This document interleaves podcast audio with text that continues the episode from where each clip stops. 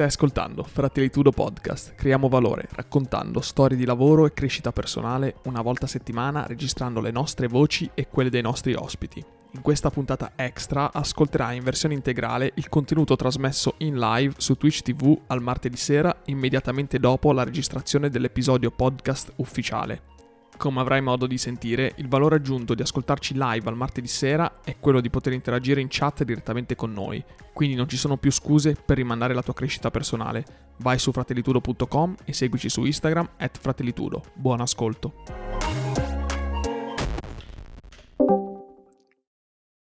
E ci siamo. Maledetto, si era detto non fare la domandina inutile, terribile. E invece sì. Mannaggia, sì. Che cringiazza.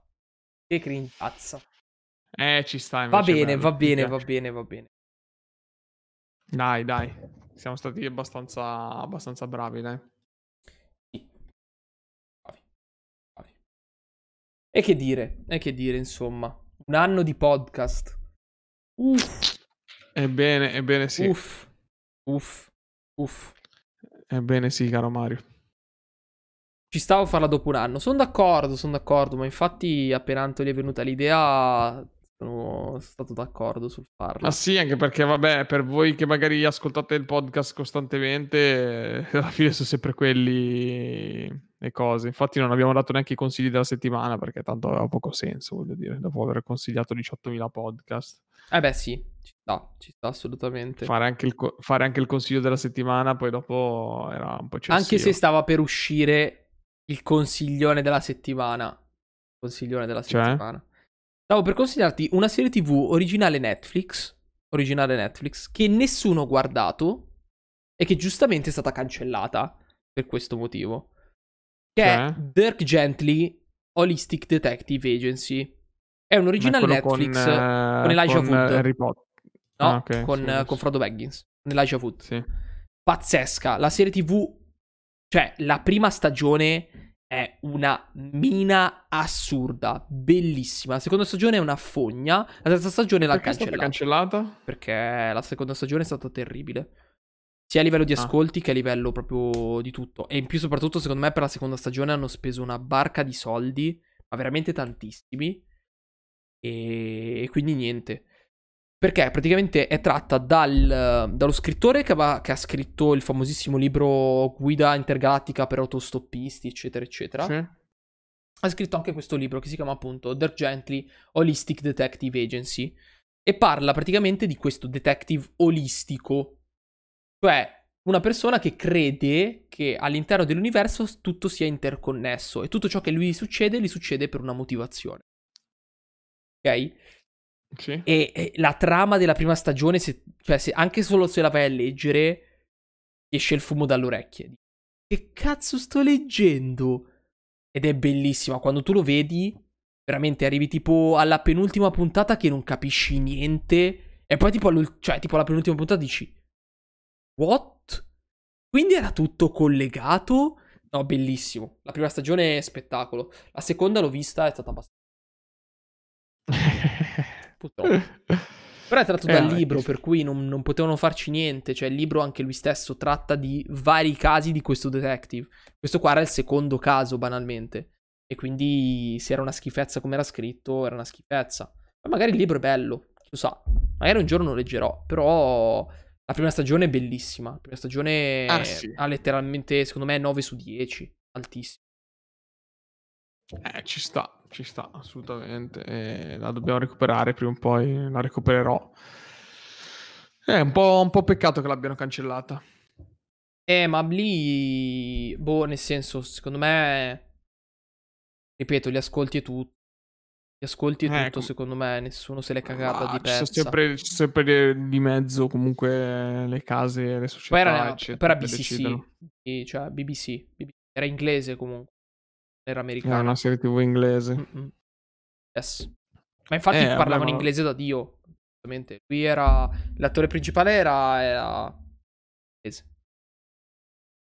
E tu giustamente l'hai guardata in inglese? Certo. Non è mai stata neanche doppiata. Addirittura. Penso che su Netflix l'avessero doppiata. Quando l'hanno messa su Netflix, penso che l'avessero doppiata.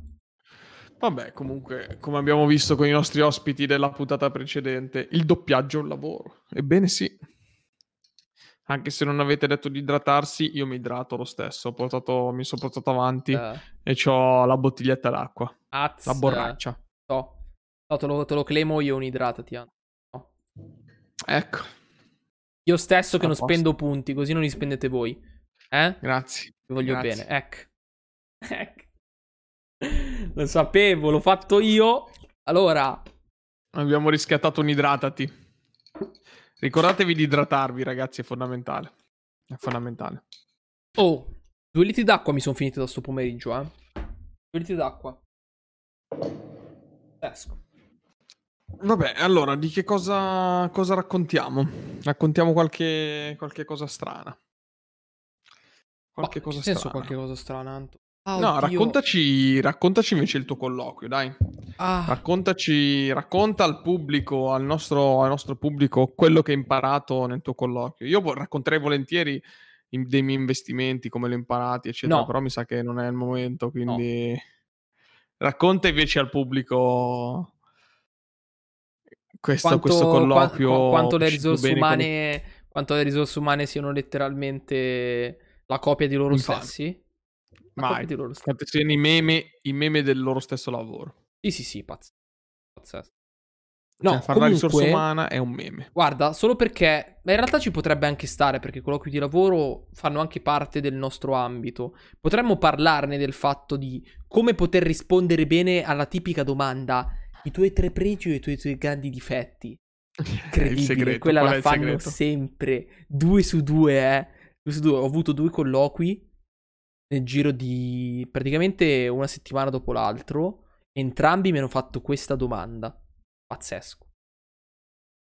E qual è il segreto? Qual è il segreto per rispondere giusto? Parlare di tuoi pregi in modo ovviamente buono. Nel senso, vi faccio l'esempio pratico, ok? Mi ha chiesto i miei 3 grandi pregi prima, senza chiedermi i grandi difetti. Mi ha chiesto 3 grandi pregi. E gli ho detto: creativo, problem solver e una persona che va fino in fondo, ok? Ho definito durevole, sostanzialmente.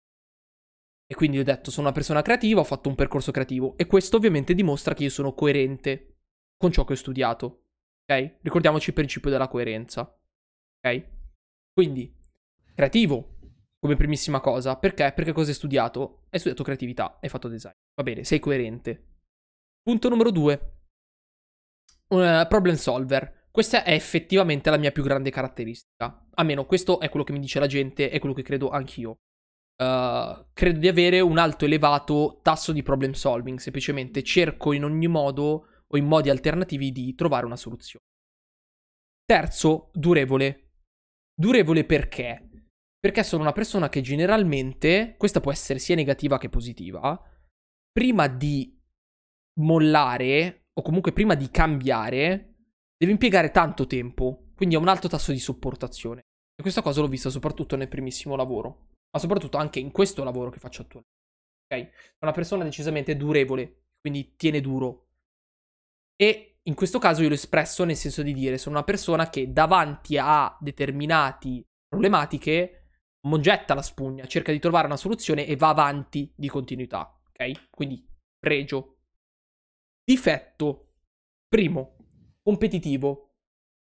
Questo non è un difetto vero. Può essere visto in entrambi i casi, ok? Essere estremamente competitivo, essere competitivo in generale, è anche un vanto.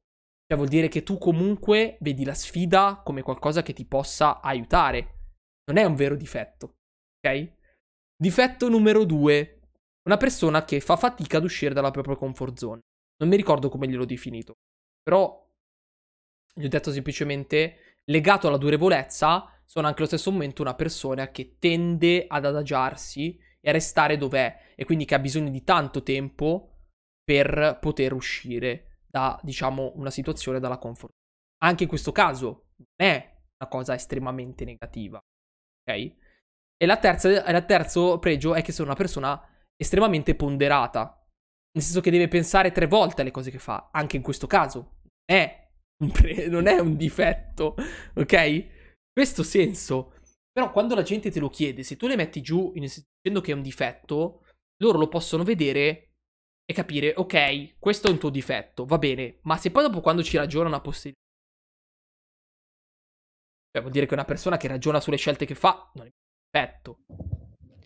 Ma quando dici durezza, durevolezza, cioè sta durezza, durevolezza, durevole, durevolezza, durevole, perché la definizione di durevole?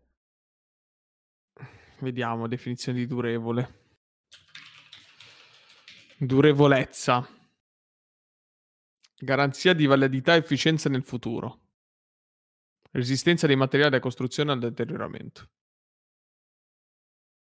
Che vuol dire? Beh, io l'ho definita comunque come una persona che non quitta. Molla. No, ma esiste un termine questo, ma non è durevolezza, va bene, è fortezza. Anche...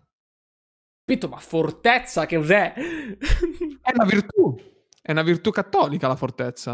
La fortezza, sono fortezza. Scrivi fortezza, tanto fortezza, virtù cattolica, è una virtù che dice che... Sì, ma puoi dire a una persona che c'è la fortezza? È una... Sì, è una virtù cristiana. Tanto dai, va bene, è più bello durevole, dai, capisci la parabola. Tutto potresti dirgliela in latino. A fortitudo. Esatto. Certo. Così fai anche bella figura. Capito? No, Anto, mi spiace, su questa non sono d'accordo. Perché? Ma cos'è? È una delle virtù cardinali. La fortezza. Sì, la fortitudo, quella che gioca a basket a Cantù. No, la fortezza assicura nelle difficoltà la fermezza e la costanza nella ricerca del bene. La fortezza è la capacità di resistere all'avversità, di non scoraggiarsi dinanzi ai contrattempi, di perseverare nel cammino di perfezione, cioè di andare avanti ad ogni costo, senza lasciarsi vincere dalla pigrizia, dalla viltà e dalla paura. La fortezza si oppone alla pusillanimità, che come insegna San Tommaso è il difetto di chi non sfrutta al massimo le proprie possibilità. Ciò non si esprime nella pienezza delle sue potenzialità, facendosi cullare dalla pigrizia o contentandosi di condurre un'esistenza vuota. È bellissimo. Cioè, il significato della fortezza è bellissimo. Sì, però, Anton, mi piace la parola fortezza. È terribile, terribile. Ma io lo direi... Non ti sta chiedendo le tue tre grandi virtù, però, Anto. Perso, no, è un punto di forza, è una virtù, è un punto di forza, una virtù. Virtuoso. È un punto di forza. E poi se dici, non sai cos'è la fortezza, vattela a leggere. Non sbattere, non fare casino, allora. E dici, poi, mi raccomando, a proposito di colloqui di lavoro, non credete mai, ricordatevelo, non credete mai che l'azienda per il quale vi siete candidati, per il quale vi ha chiamato, eccetera, eccetera, siete il candidato, ha sempre ragione. Battiamo questo mito. Va bene, se la tua prima, esperienza lavorativa e devi lavorare per forza, devi dimostrare di avere esperienza, è giusto che la persona giovane debba fare gavetta. Assolutamente sì, ma ricordatevi, siete voi a dover scegliere loro e loro a dover scegliere voi, ok? Non è una scelta univoca fatta dall'azienda, l'azienda mi sceglie, punto, qualsiasi cosa mi dice deve essere ok, è così.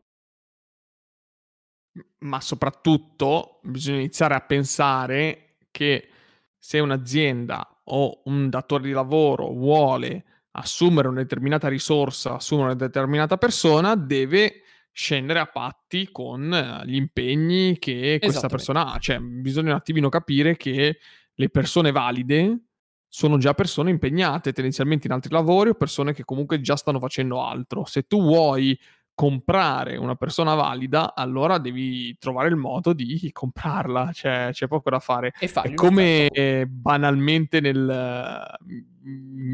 calcio, che ne so, io non sono un intenditore di calcio, però se tu vuoi comprare un giocatore forte, non penso che che lo chiami così, dici vieni a fare un colloquio, così ti devi dargli i soldi, devi pagarlo e devi dare il giusto corrispettivo per farlo andare. Stessa cosa in un posto di lavoro. Esatto, banalmente vuoi fare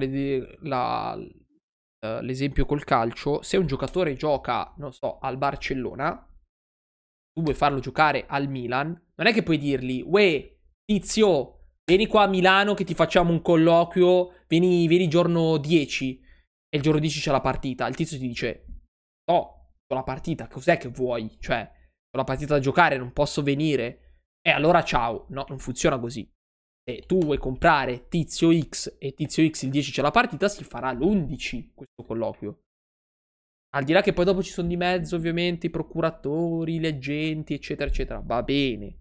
Però capito il discorso. Cioè, facciamo un esempio pratico che è questo. Va bene, dai. Direi di...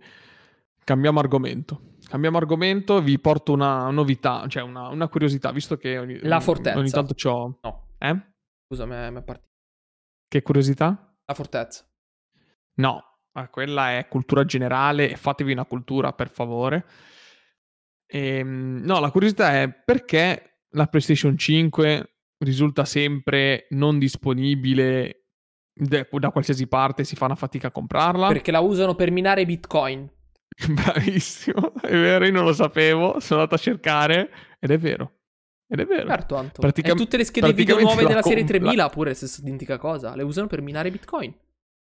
Praticamente comprano ste cazzo di PlayStation 5 perché hanno delle schede video, perché servono le schede video per minare i Bitcoin, da quanto ho capito, per i supercomputer, che vanno sottoterra in questi bunker nel deserto per minare i Bitcoin. Ma ne hai mai visto un sistema tipo sì, a molti banchi di schede video per minare Bitcoin? Sono robe assurde.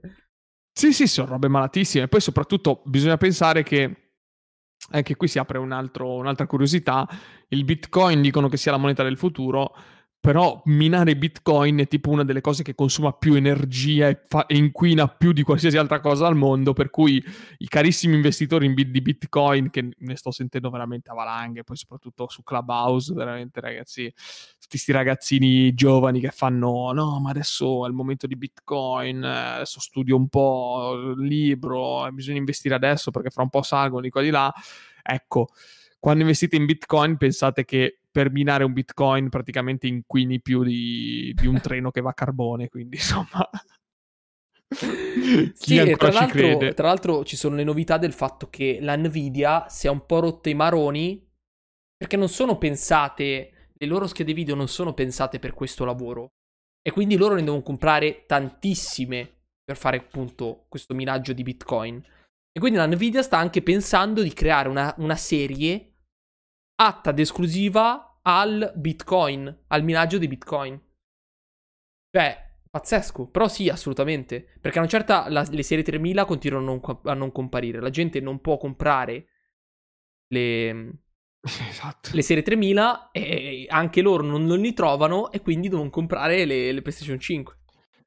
Adesso, cercando al volo su Google, praticamente leggo che i Bitcoin causano le stesse emissioni di CO2 di città come Vienna o Las Vegas. Cioè, in un anno minare i Bitcoin è come se è come l'inquinamento che produce la città di Las Vegas, che adesso non so nemmeno quanti abitanti faccia Las Vegas, ma ho paura di andare a cercare, perché vabbè, al di là degli abitanti, quasi 1 milione di abitanti, quindi insomma comunque già soltanto una città che fa 1 milione, in Italia siamo a 60 milioni, cioè giusto per farvi un'idea di quanto più o meno siamo lì, e soprattutto una città che non dorme mai, Las Vegas, perché è sempre accesa. Ecco, Bitcoin consumano quelle tonnellate di CO2, per cui sì ragazzi, studiate i libri per Bitcoin e continuate a comprare Bitcoin. Ma perché è nuovo, capito? È perché non è ottimizzato come metodo. Cioè, questo è il fatto, la gente deve inventarsi a comprare un botto di schede video e addirittura comprare le PlayStation 5 per minare Bitcoin. Ma ti pare? Ma che lavoro è? Ma è del mestiere questo? Ma scusa, ma che è del mestiere questo? Beh, e ci sta che poi inquini quanto la città di Las Vegas. Se avessero fatto dei sistemi apposta per minare Bitcoin veri e propri, cosa che credo usciranno, ovviamente l'inquinamento secondo me si ridurrà drasticamente. Ma non sarà abbastanza, secondo me. Certo, secondo le mie previsioni. Poi mi sbaglierò e diventerete tutti più ricchi di me. Io ve lo auguro, però non ve lo consiglio. Non ve lo consiglio. No, ma magari... Allora, che le criptovalute siano il futuro è palese, dai. È palese. Però, non lo so. Cioè... Ma sì, ma parlo banalmente del criptodollaro, che ne so.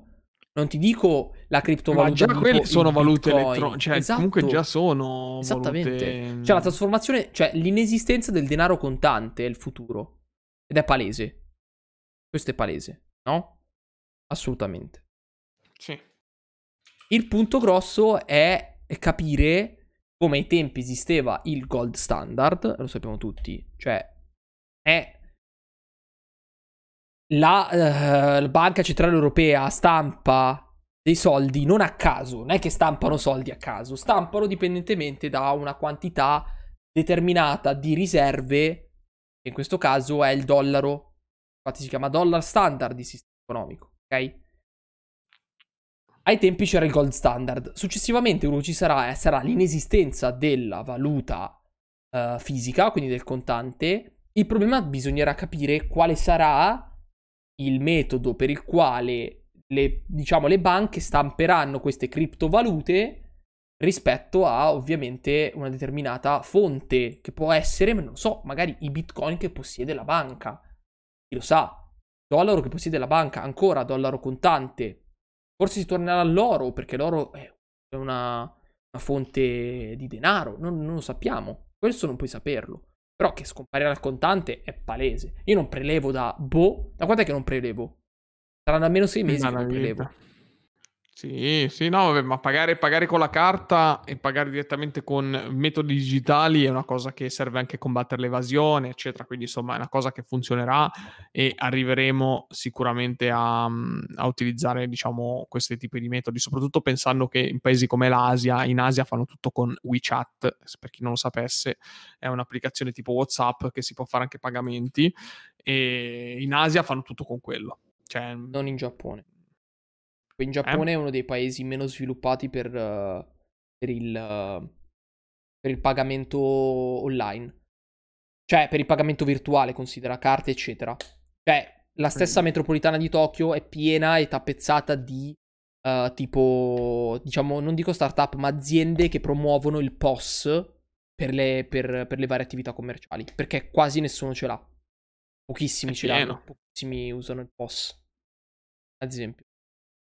Tra l'altro c'erano addirittura dei ragazzi che ci hanno intervistato quando siamo stati in Giappone, eravamo a Nara, ci hanno intervistato come turisti chiedendoci come mai, cioè se per noi turisti sarebbe stato meglio avere la possibilità di pagare tramite un pagamento elettronico. Ed è vero.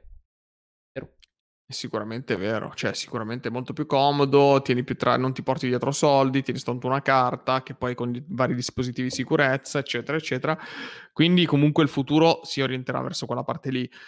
Che bitcoin siano poi le monete che verranno utilizzate per fare scambi effettivi, secondo me no, cioè no, poi mi sbaglierò e... no, su quello Anto non possiamo saperlo, nessuno può saperlo, però diciamo che si possono analizzare le cose in maniera un po' più logica, cioè cercare un attimino di capire come vanno le cose, cioè capire cos'è una speculazione da cos'è una cosa reale e futura, soprattutto perché noi poveri, poveracci come siamo tutti quanti noi, dobbiamo ragionare con un'ottica a lungo termine, non puoi ragionare con un'ottica a breve termine, quindi se tu hai dei soldi e scegli di investirli in un progetto, in un titolo azionario, in un qualcosa, devi investirlo in qualcosa che nel futuro ti possa dare un riscontro.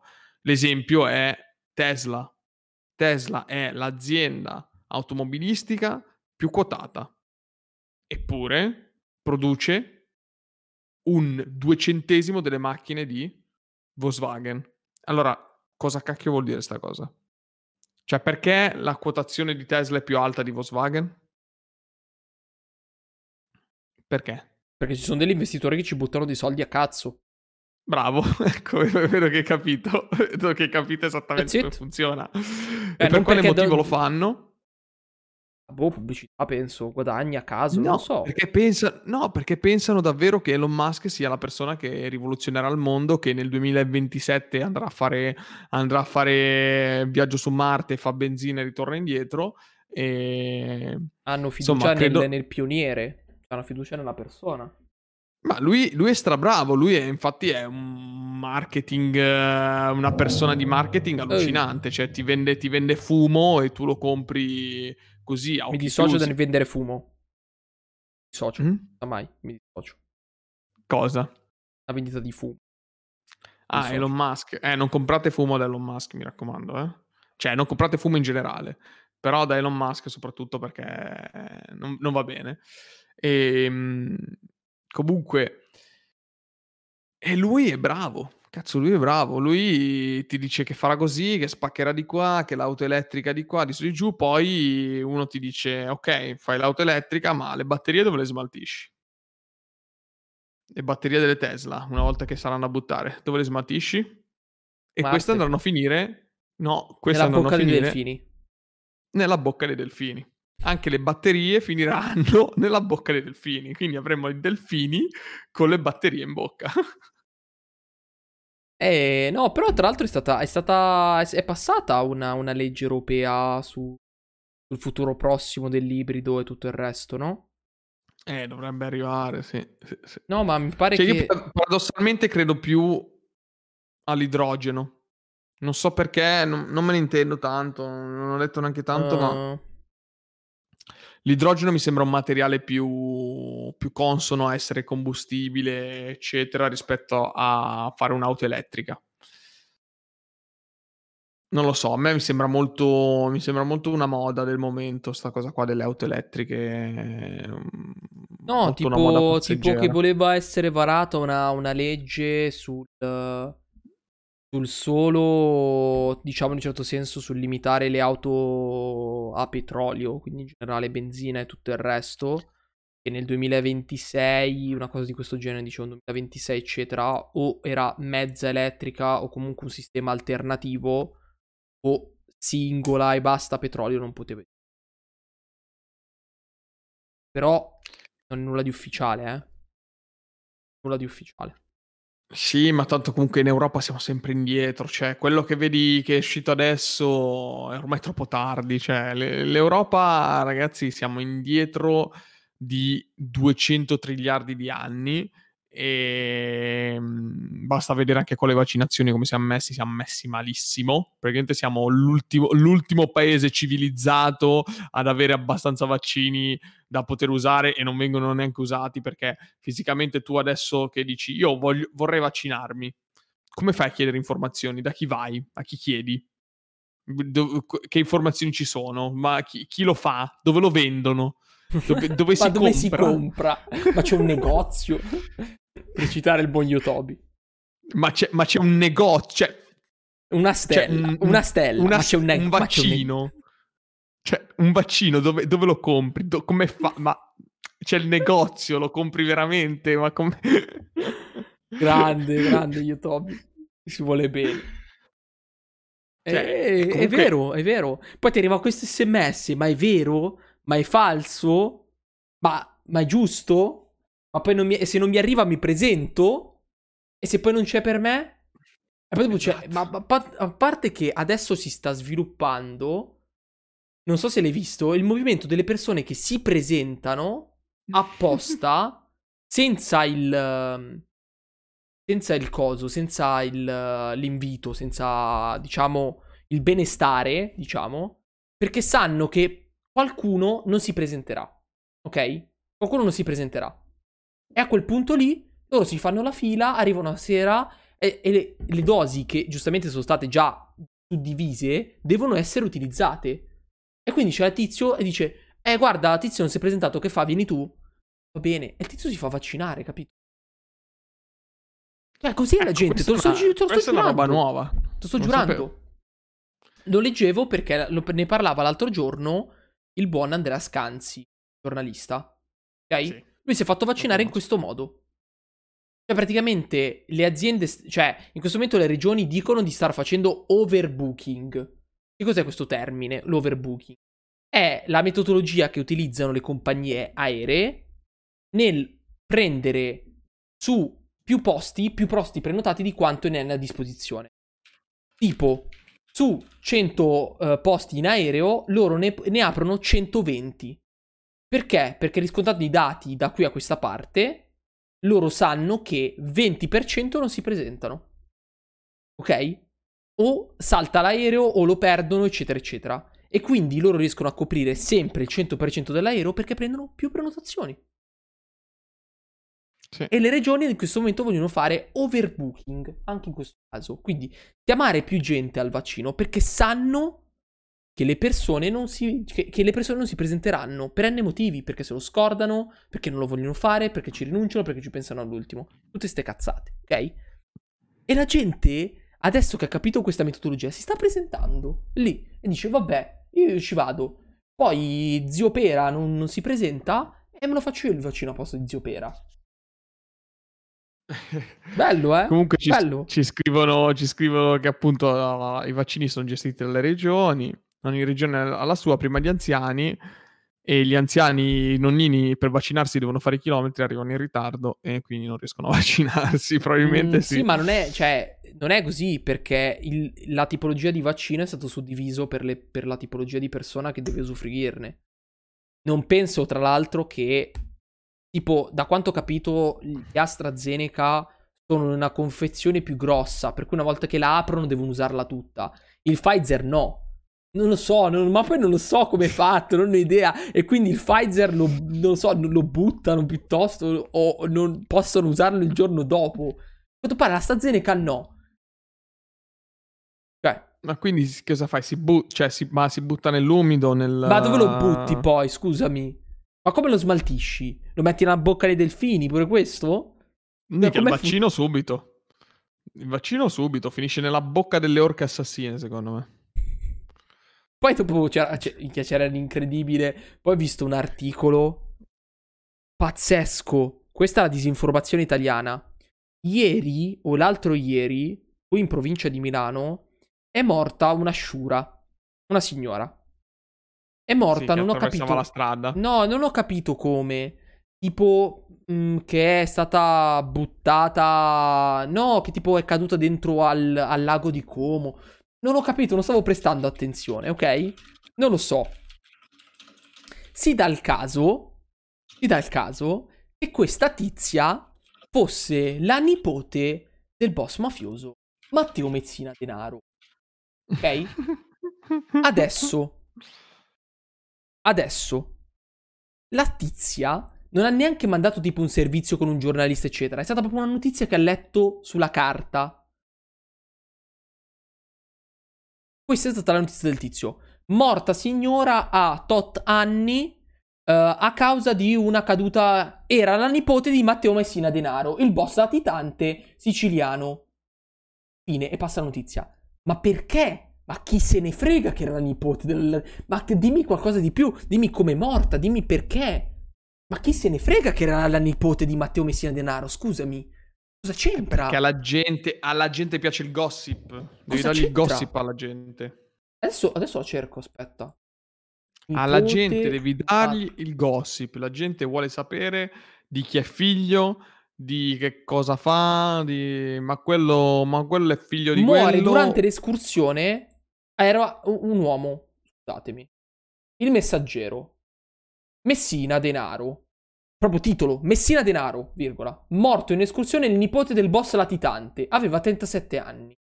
È morto scivolato durante un canalone durante un'escursione ieri pomeriggio. L'incidente è accaduto davanti al fratello e nulla da fare quando è arrivato il soccorso. Ma chi se ne frega che era il nipote di Mattia Messina Denaro, scusami. Tutti qua è andato a fare un'escursione ed è morto e i soccorsi non l'hanno salvato, ma chi se ne frega? Cioè... Era importante che fosse suo nipote. Alla gente piace il gossip. Boh. Non lo so. Non lo so. Funziona così. Io mi meraviglio. Boh, non lo so. Vabbè. Basta. In Italia funziona così. C'è il gossip. La gente vuole il gossip. E il giornale glielo dà. Il giornale fa... dà impasto al pubblico il gossip. È così che funziona la vita.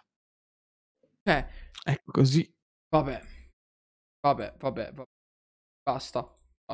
Momento di aneddoti finito. Non abbiamo più aneddoti.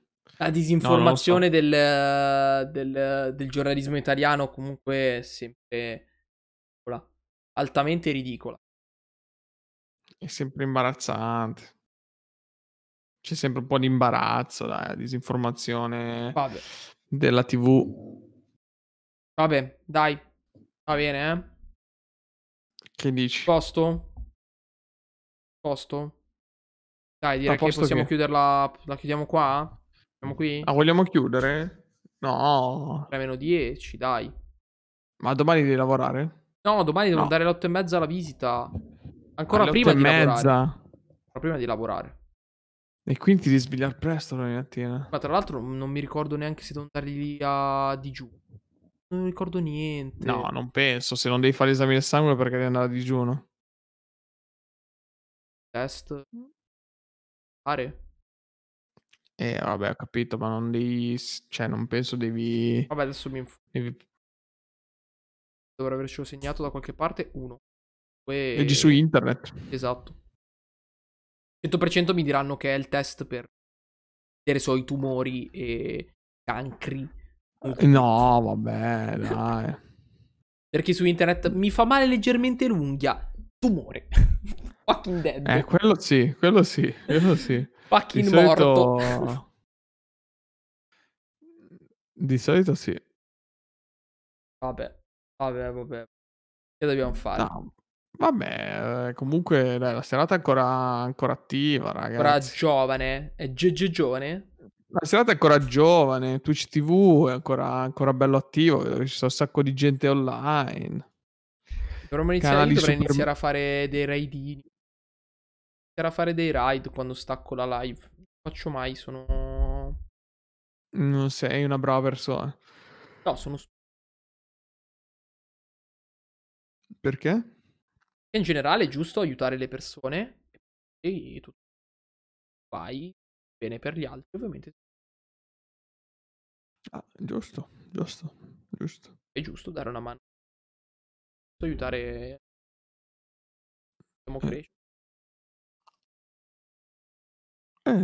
Esatto. Bisogna aiutare la community.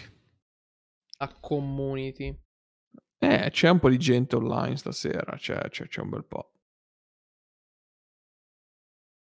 Vedo un po' di gente, dai, ma ci siamo anche noi, cazzo. Ci siamo anche noi con il nostro pubblico. Facciamo il nostro contenuto pieno di quella sostanza. Comunque è incredibile, cioè il Davide quando se ne esce con le sue cheat sempre un point. Mentre starà facendo altro, però appena esce la gente ha fame. Ma la mia risposta è più bella. Ma perché ti spiego anche questo aneddoto della gente a fame. Praticamente durante quasi dopo il primissimo lockdown il Davide si è trovato a parlare con dei dirigenti lì da lui in azienda, con dei commerciali eccetera, sì. E gente comunque altolocata, cioè gente che bene, che stimoli i loro soldi in un certo senso, che si rispettano bene, e se ne uscivano con questi discorsi del tipo: la gente scenderà in piazza perché se non può andare a lavorare, permettersi le cose eccetera, e lo dicevano letteralmente dei dirigenti che guadagnano un pacco di soldi e che una settimana sì, una settimana no sono al mare perché c'hanno la casa al mare e tutto il resto. Robe absurdus, capito? Intanto vai a scatti con l'audio. Io ti sento bene. E non lo so se è un problema di OBS o un problema di io che sto muovendo cose. Però vedo che in realtà va bene il... Magari è un problema della rete internet. Non vedo drop di frame. Però non ho persi proprio. 0,1%. Non lo so quale può essere. Magari avvicina un po' il microfono. E quindi niente, cioè il dire la gente ha fame, la gente va in piazza tramite una persona che letteralmente guadagna un botto di soldi e che non ha mai avuto problemi nella sua vita, che non ha mai conosciuto la fame, è una cazzata gigante. Cioè, che cazzo ne sai tu di che cos'è la fame? Come ti permetti di poter dire la gente ha fame e la gente va in piazza? Non è vero. I ricchi, i figli di ricchi che sono altri ricchi, non ne possono capire. Cioè, letteralmente così. Noi stessi che siamo figli di insegnante e un operaio non abbiamo conosciuto la fame. E non è che esatto. Nonostante i miei genitori siano sono dei commerciali che guadagnano 5.000 euro al mese, eppure io non ho conosciuto la fame. Ma cazzo ti permetti di tu che guadagni 5.000 euro a dire la gente c'ha fame, andrà in piazza? Che con quale pulpito, scusami. Capito? Questo è il discorso, è per quello che mi ho fatto ridere. Minchia, ma fuori di testa, comunque la gente è fuori di testa, ragazzi. La gente è fuori di testa, ma soprattutto siamo in tanti. Cioè, da quello che sto realizzando che siamo veramente tanti. Cioè, il mondo è fatto veramente di tantissime persone. E non te ne accorgi perché non te ne accorgi. Però, raga, cioè, il mondo è gigante. Sono 1000 cose da fare, 1000 cose da vedere, 1000 cose da conoscere. Cioè... Madonna, muoio. C'è il mondo, c'è il mondo. Vabbè. Basta, altri aneddoti non ne abbiamo. No.